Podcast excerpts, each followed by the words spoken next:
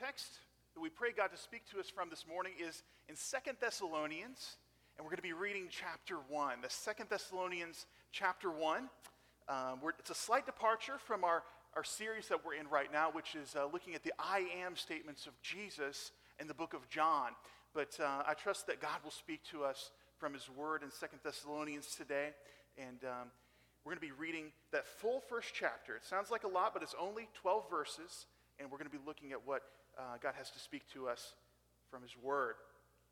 Second Thessalonians chapter one, and we're starting in verse one.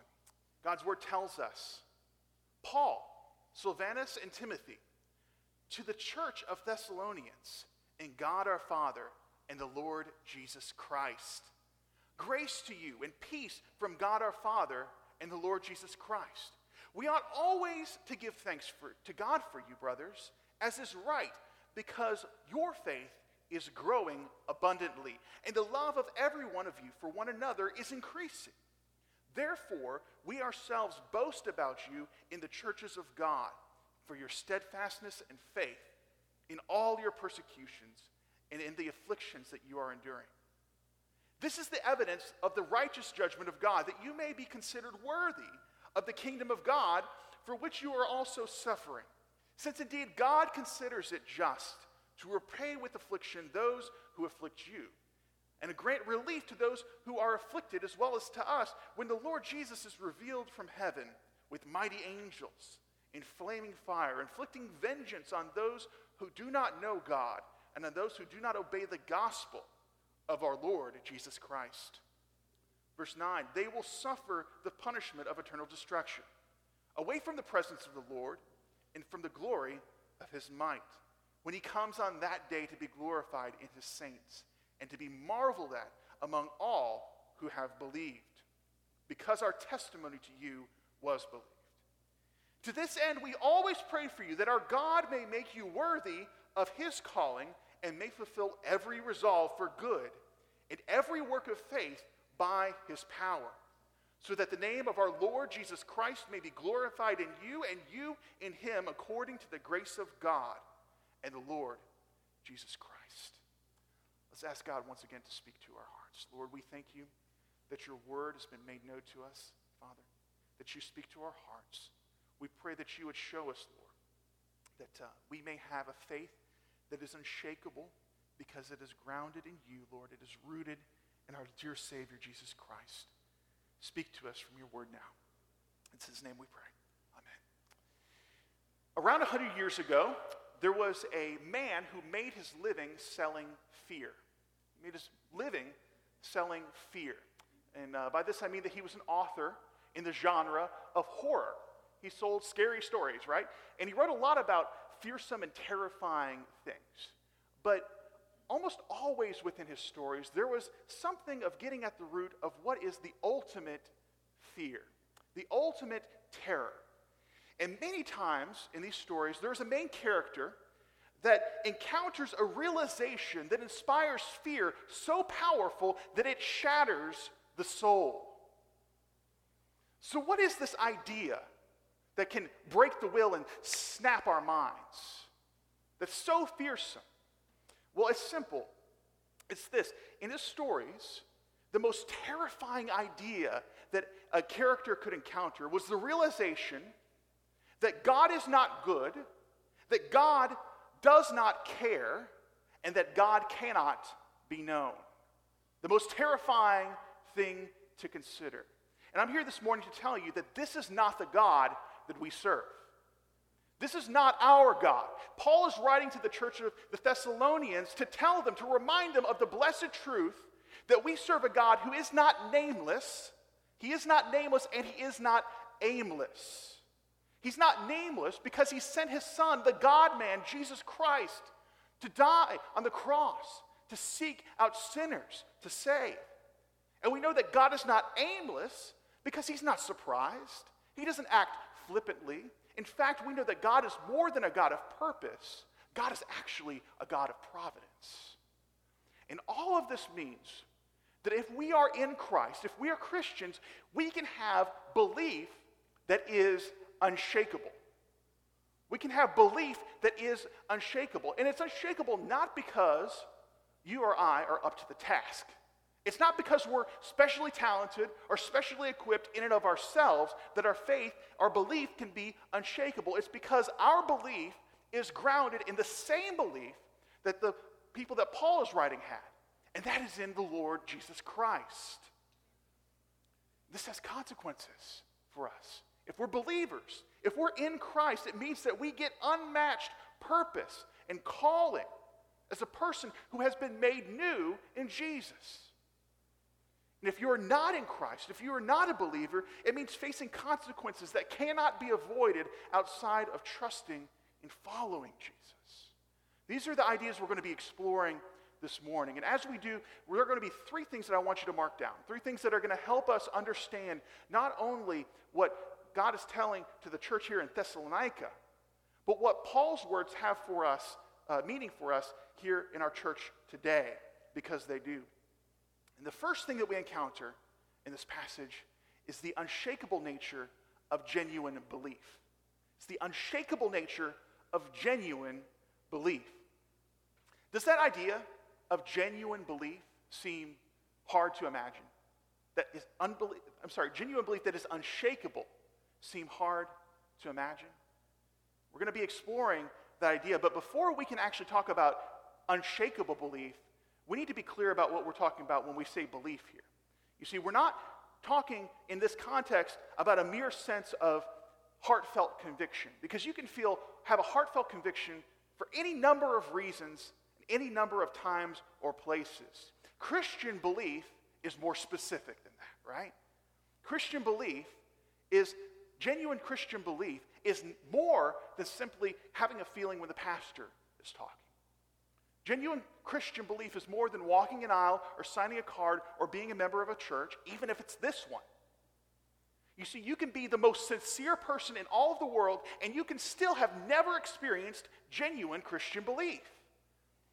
Because the genuineness of Christian belief is tied to the person that it's trusting in.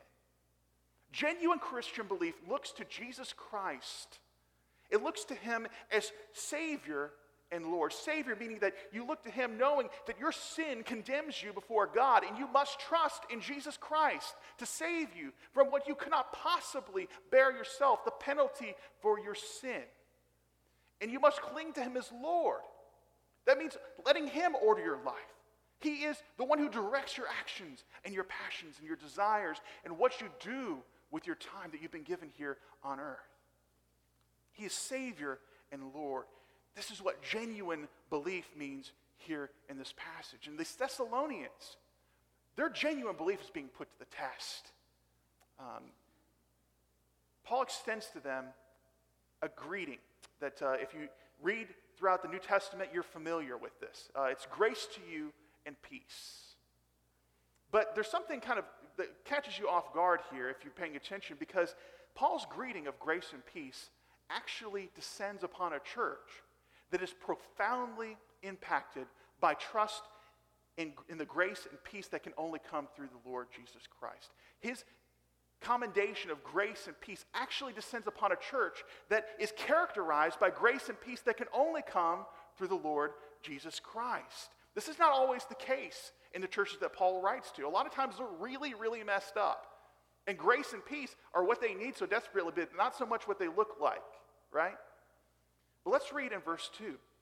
It tells us, grace to you and peace from God our Father and the Lord Jesus Christ. We ought always to give thanks to God for you, brothers, as is right, because your faith is growing abundantly, and the love of every one of you for one another is increasing. See, Paul has a joy here that is irrepressible.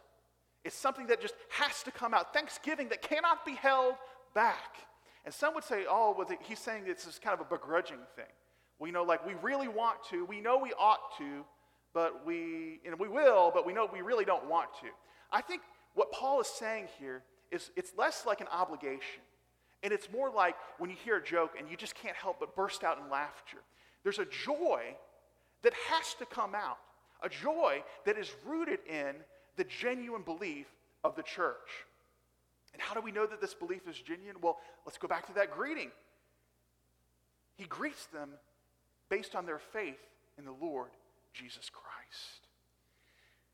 Also important to notice that there's a progression in the life of the church here. There's a progression in the life of the church. Their, their belief of, these, of this church in Thessalonica impacts the way that they live. Uh, we're told here, described by Paul, that faith growing and love increasing leads to thanksgiving. Faith growing and love increasing leads to thanksgiving. You see, unshakable belief is not merely about being tough as nails.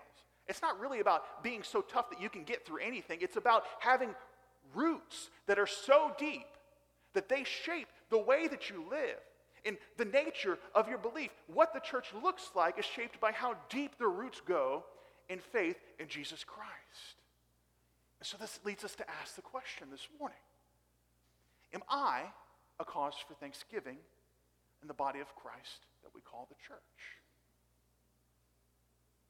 Is this what I look like? Am I a cause for thanksgiving in the life of the church? Are we as a local body called North Park known for our faith that is growing and our love that is increasing? And we I ask this not because this is what I want for you. I don't ask this because this is what Pastor Josh wants for you. This is what God desires for his people. So when our faith is growing and our love is increasing, God is working. And that's something to be joyful for, isn't it? When our faith is growing and our love is increasing, God is working. We want God to be at work both in our lives and in our church. Another testament to the genuineness of the belief in this church is the surprising context for their flourishing faith. Look in verse four, verse four with me. Therefore, we ourselves boast about you in the churches of God for your steadfastness and faith in all your persecutions and in the afflictions that you are enduring. This is the surprising context of their flourishing faith. It's persecution. Um, they're not living in spiritual peacetime. These are spiritually and physically embattled people. Uh, they say that it was both persecuted and afflicted. Now, why does he say both? It seems kind of like synonyms, right? It's almost the same thing. Well, afflictions tell us that they are having people who are persecuting them for the cause of Christ specifically. That's, that's persecution. Afflictions are when they're experiencing a general hardship that tries their faith. So they are, they seem to be uh, getting it from every side. The whole world seems to be against this church that Paul is writing to. They're experiencing pain, and yet we see something that's amazing. They're growing. They're thriving. They're steadfast. Their belief is unshakable. This is what the unshakable nature of genuine belief looks like, played out, lived out. So how many of us this morning would say, you know what, this is the kind of faith I want? How many of you want unshakable faith like these? This church here is demonstrating? I think most of us would say, you know what, this is what I want my life to look like. And yet when it comes down to it, we look at the faith of the Thessalonians, and we want what they have, spiritually speaking, but we're hesitant to experience, to, hesitant to experience what they experienced.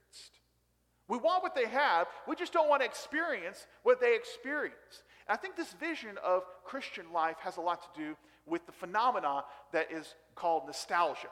Uh, there's a lot of nostalgia for the eighties going on right now. If you see a movie or you listen to music or you even look for it, like fashion, you know what? The eighties are influencing everything right now. The nineties are right around the corner. But nostalgia is not new. It's not something that this generation just invented. It's been around for a long time. But what's it all about? When we get boil nostalgia down to uh, its roots, we see essentially that nostalgia is about taking those parts of the past that you want to remember, that you want to hold on to, and you include those while jettisoning those parts of the past that were hard or that you don't want to be part of the reality, this memory that you are constructing. So you keep the good, you leave the hard, and it's really not about relishing history. Nostalgia is not about relishing history. It's about creating a fantasy. And as Christians, we have a tendency to view our Christian walk with nostalgia goggles. We want to grow in faith. We want to increase in love, but we flinch at the notion that our growth is going to involve hardship or pain. We want Christian nostalgia where we can wear the t-shirt, we can turn up the tunes and get all the feels with none of the hardship. That's not what the Christian life looks like. It's clearly not what Paul is presenting to us in this passage today. The goodness of God in the sanctifying process of Christian growth is powerfully felt in the context of suffering and pain. And to leave out the hardships here is incompatible with remembering the goodness of God. So what Paul has presented is a nostalgia-proof Christianity. You can't remember how good God is, how much he is acting in their lives without remembering what God has brought us through. So God is good, and he's with us all the time. So if unshakable belief is not untested belief, and that's what we've been shown here this morning, what does it mean for us to live lives of growing faith and of love that is increasing for one another and for our Lord? What does that look like in the Christian life? Well, let's look in First John chapter four. First John chapter four, and don't turn if, uh, if it'll take you too much time. It might just uh, roll along here and mark it down in your notes. But First John chapter four, reading from verses nine through eleven, it tells us, in this the love of God was made manifest among us, that God sent his Son into the world, his only Son into the world, so that we might live through him. This is love, not that we have loved God, but that he loved us. And he sent his Son to be the propitiation for our sins. Beloved, if God so loved us, we ought to love one another. You see, the faithfulness of God precedes our faith. The love of God comes before our love. And many of us are looking for peacetime faith. We're looking for peacetime faith that grows in easy times with no adversity. And that's so often not how the Christian life works. We need to be reminded that God's faith precedes ours. When we think we don't have any to give, you know what? God has come before us. So when we lose our job and we don't know what's going on, we are so desperate in what's going on in our lives, we know that God is there and that he's faithful to us. When you feel trapped in your circumstances, maybe your life looks great on the outside, but your family or your circumstances just feel so weighty and you wonder how you're going to endure. Well, know that God is there and that he is faithful even so. When you are told by the doctor that your spouse has cancer and you ask, how can I have love? How can I have faith when I'm so desperate and I feel so alone? It'd be a lie to tell you that it'll be easy. But let me let you know that God is there. His love has come before your love. His faith has come before your faith, and he's right there loving you through the fire. If you are in Christ, God is with you. God is there, and we're to cling to these promises. It's not like God doesn't care for our hardships. He's there with us. He's supplying the faith that we need. You see, unshakable belief in Jesus Christ will lead to a faith that grows and a love that increases because he has gone before us. You know, before I had even the faintest idea of loving my brothers and sisters in Christ, before I had the faintest idea of loving God, he loved me. Before I had the, any, the shadow of a thought of living a life of growing faith in God, he was faithful to send his to his promise to send a Redeemer who would shed his blood so that I might be made clean if I would but trust and follow him. See, our God cares for us. His strength is our strength. He has he strengthens our faith even to the extent that he can make it unshakable, something that in and of ourselves would be unimaginable. Because if you've been through any hardship, you know you're not tough enough to make it through. And this is because this unshakable faith is rooted in something, someone who is unshakable, and that's Jesus Christ. You know, a great preacher once said, the chief occasion for grief and distress is this. The chief occasion for grief and distress is this, that we think that God is but lightly affected with our calamities. We think that God is but lightly affected with our calamities. Christian, your life can be marked by the experience of unshakable nature, the unshakable nature of genuine belief. So as we continue to look at the passage, we see that he's also telling us, Paul is also telling us, not only about the unshakable nature of genuine belief, but also about the unavoidable consequences of unbelief. It's Paul. Paul spends a great deal of this chapter talking about how God is going to judge those who reject Christ and his church. Now, if you're following me here, this uh, this chapter is a, written as an encouragement to people, right? It's kind of strikes us as odd that Paul's going to spend so much time talking about the judgment of God. It seems like kind of a somber thing, maybe a little bit of a downer. It's not like you'd receive a Hallmark card with the, sorry you're feeling so bad, God will judge evil, love, pastor. It's not, it's not really what you would expect, right? But the answer is that he's not primarily writing here to condemn others. But we're so not used to hearing about God's judgment in the context of encouragement, it strikes us as weird. But let's, let's read in verse five. This is the evidence of the righteous judgment of God, that you may be considered worthy of the kingdom of God, for which you are also suffering. Since indeed, God considers it just to repay with affliction those who afflict you, and to grant relief to those who are afflicted as well as to us, when the Lord Jesus is revealed from heaven with his mighty angels in flaming fire, inflicting vengeance on those who do not know God and on those who do not obey the gospel of our Lord Jesus Christ. Now, it's important to see that what Paul is not telling us here is he's not giving us permission to somehow rejoice at the uh, vengeance of God in a vindictive way. This is not getting back Uh, in our hearts. This is not to be about getting back at people who have wronged us. That's not what he's describing here. What these verses are describing is that the righteousness of God is seen in his justice. The righteousness and the faithfulness of God. Remember, God is not nameless. He is not aimless. His purpose is being seen here. And this righteousness of God being expressed through him upholding his children and, and as a result destroying their enemies is something that gives us hope if we are in Christ. And this is, I want to focus this morning on the inevitability of God's judgment here, because he, he really emphasizes it. Uh, the way that Paul writes makes it extremely clear that God is not aimless. Uh, he says, when the, when the Lord Jesus is revealed, it says they will suffer the punishment when he comes on that day to be glorified. It's not a question of if, it's a question of when. So there's an undeniable certainty to the future judgment of those who have not been reconciled to Christ. Um, during the, the Cold War, uh, both sides, both the U S S R and the United States, were very caught up with the, uh, they were obsessed with the scenario of nuclear war. You know that if you've lived through it, you know that that was the truth. Uh, and there was particular focus on uh, a scenario that if there was ever an attack, we wanted to be able to respond, right? You wanted to have an idea of mutually assured destruction. So in the mid-eighties, the Russians developed this plan. They would have a few people down in a deep, deep bunker in the earth. And these people had the ability to launch special rockets that would go across the nation. And they would launch all the nuclear missiles, okay?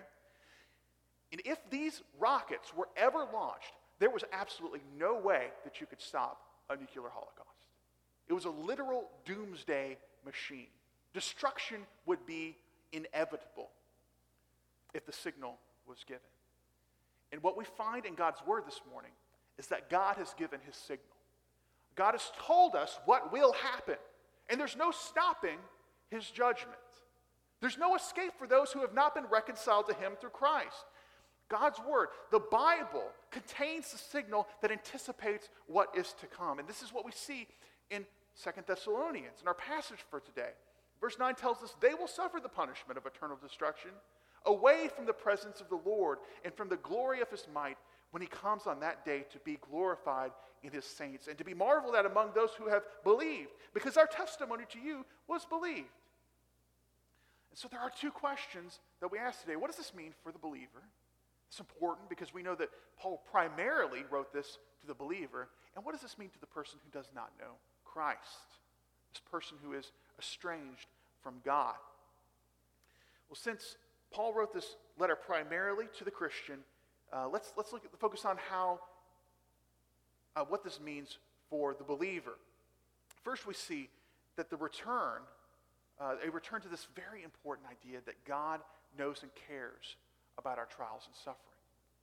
The idea here is that uh, we're to resist this temptation when we're facing hardship, and it seems to come so easily to us. Our faith is so um, fragile sometimes that when we experience hardship, we are left wondering whether God is really in control. And Paul here is reminding these Christians, even as you experience hardship and pain, it doesn't mean that none of that is real. It doesn't mean that there's not grief and sorrow in our life, but it does mean that God's word tells us that he does not abandon his children and that he is there with us. He is not only in control of your circumstances, he is able to uphold your faith so that you may be a living testimony of his glory and his grace by his victorious return. So uh, we also see that this passage shows us that we're not to believe the lie as Christians, that somehow that the, the evil will get away with it. This idea that somehow those who do bad things will get away with their sin. Because when you ser- when we serve an eternal God, there's no statute of limitations, and there's no place that you can go. God will exact his punishment, his justice. And for those who do not know Christ, this this, this passage here hits you square in the face. It uh, it tells you that the rockets, so to speak, have been fired. God's judgment is inevitable, and what it whatever comes next, we're told here what come ne- comes next. What comes next cannot be avoided in and of yourself. It can't be avoided by the power of your wit or your will. Jesus says it this way in Matthew chapter ten, verse twenty-eight. He says, these are the words of Christ, "And do not fear those who kill the body, but cannot kill the soul. Rather fear him who can destroy both the soul and the body in hell." So the, to the same extent that this passage is written to dispel the fear of those who are in Christ, it ought to genuinely inspire fear of those who are not in Christ, those who are enemies of God. And you may say, "Spencer, am I truly an enemy of God this morning? I don't, I don't think I hate God."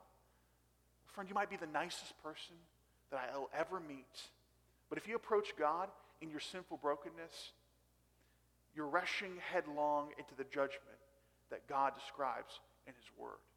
You must be reconciled to Christ.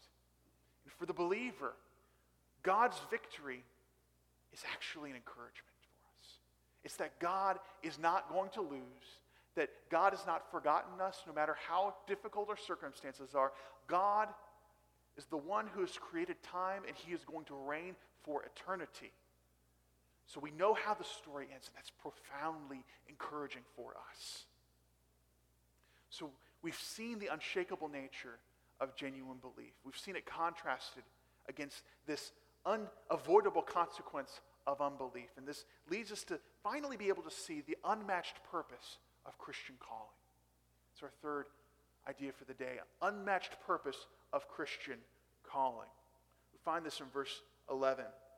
"To this end, we always pray for you, that our God may make you worthy of his calling and may fulfill every resolve for good and every work of faith by his power, so that the name of our Lord Jesus may be glorified in you and you in him, according to the grace of our God and the Lord Jesus Christ." Now, as a, as a side, I just want to stop for a second and talk about how Paul really here emphasizes the importance of persistent prayer. Paul talk, does not talk about mindful exercise, mindfulness exercises. He doesn't talk about meditation. He talks about persistent prayer, praying for the church all the time. And I want to ask us, as a body of believers here this morning, is this what characterizes our prayer life? Do we pray? Do you pray for your church? I didn't ask if you could quote the Bible backwards to me or if you're here every time the church door is open, but do we pray for our church? Paul thought it was really important. He tells us that he does it all the time. So I think it's important, should be important to us. It ought to be a passion of our hearts, something that grips us, something that we desire and long to do, to pray that God would work in his church.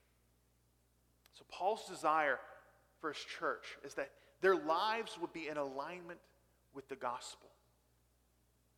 That their lives will be in alignment with the gospel truth and the redemptive purpose that God has given us. The ultimate call that Paul gives us here is the, is the call to do what we were created to do, to glorify our God. It only makes sense, right? As a created being, we're all created beings, created by a sovereign God. Our purpose must be to glorify the one who created us. You know, if you were uh, raised in a Christian home, you might have uh, been asked questions about the Bible. They're called catechism. It just simply means questions. They're questions that help us learn about the Bible. One of the most famous questions that children are taught about the Bible is, what is the chief end of man? What's the purpose of man? And the answer is to glorify God and to enjoy him forever. And some of you may know that our purpose is to glorify God. You may be able to, I could wake you up in the middle of the night and you can, you can give me that answer. But that's not how you live your life. You know, they say familiarity breeds contempt. They say it also breeds complacency. And so often we know, oh yeah, I'm supposed to glorify God. But does this characterize your life? Is this the passion of your desires to glorify the one who has created you? This is what our desires ought to be. We are only have value insofar as we were created. We do what we were created to do. Have you ever, I'm, I assume most of us have watched the Olympics at some time or another. And these Olympics get crazier and crazier, right? They spend more and more money. They build more and more buildings. And it's all about showing off how, uh, how much a nation can build, right? It's a kind of an ego game at the end of the day. But they build these million-dollar facilities. And I don't know if you know it or not, but sometimes those million-dollar facilities are only there for one activity. They might only be used once. And not talking about for multiple events at the same Olympics. I'm talking about for one event at the Olympics. And after that, they're either left empty or they're torn down. It's amazing. But these buildings only have value insofar as they do what they were meant to do. And after they serve their purpose, they have no more value. You see, if we are in Christ, we are to see ourselves this way. That we have value insofar as we do what we were meant to do. We were created in God's image. We're designed to glorify the one who created us. And I asked this this morning, are we bold enough to say to God, you know what, God, if I'm not living in light of the gospel, tear me down. My value is found in glorifying the one who created me. So, dear God, minister to my heart that I might delight in you, that I might live in light of the gospel and for your glory, oh God. Are we, we bold enough to pray that prayer today? I ask God that you would allow us to rise to the unmatched purpose of Christian calling. You know, as we've looked at how God is at work, the unshakable nature of genuine belief, the unescapable consequences of unbelief, and the unmatched purpose of Christian calling. I hope that you've seen there's a, uh, the text paints a picture of us, of God as the master of past, present, and future. See, the Lord has obtained salvation for us through his death, burial, and resurrection. He As the Spirit is with us now, he is ministering to us as we live lives that are transformed by faith. And Christ is coming one day to gather his children, to show his justice and his love to the world. So past, present, and future, God has them all in his hands. He is not nameless. We know who he is. He is not aimless. We know what he has told us, what he has done, and what he will do, and what he is doing in our lives right now. And this ought to radically shape how we live our lives. Our belief is vindicated by God's steadfast love and perfect justice. So as you live your life in light of the gospel, my prayer is that you would go now and that you would find your purpose in, and your peace in his glorification, that you would do what you were made to do, because you were made for his glory. Pray for me. Pray with me now as we ask God to minister to us. We're going to have a time, if you would bow your head, we're going to have a time in just a moment for response.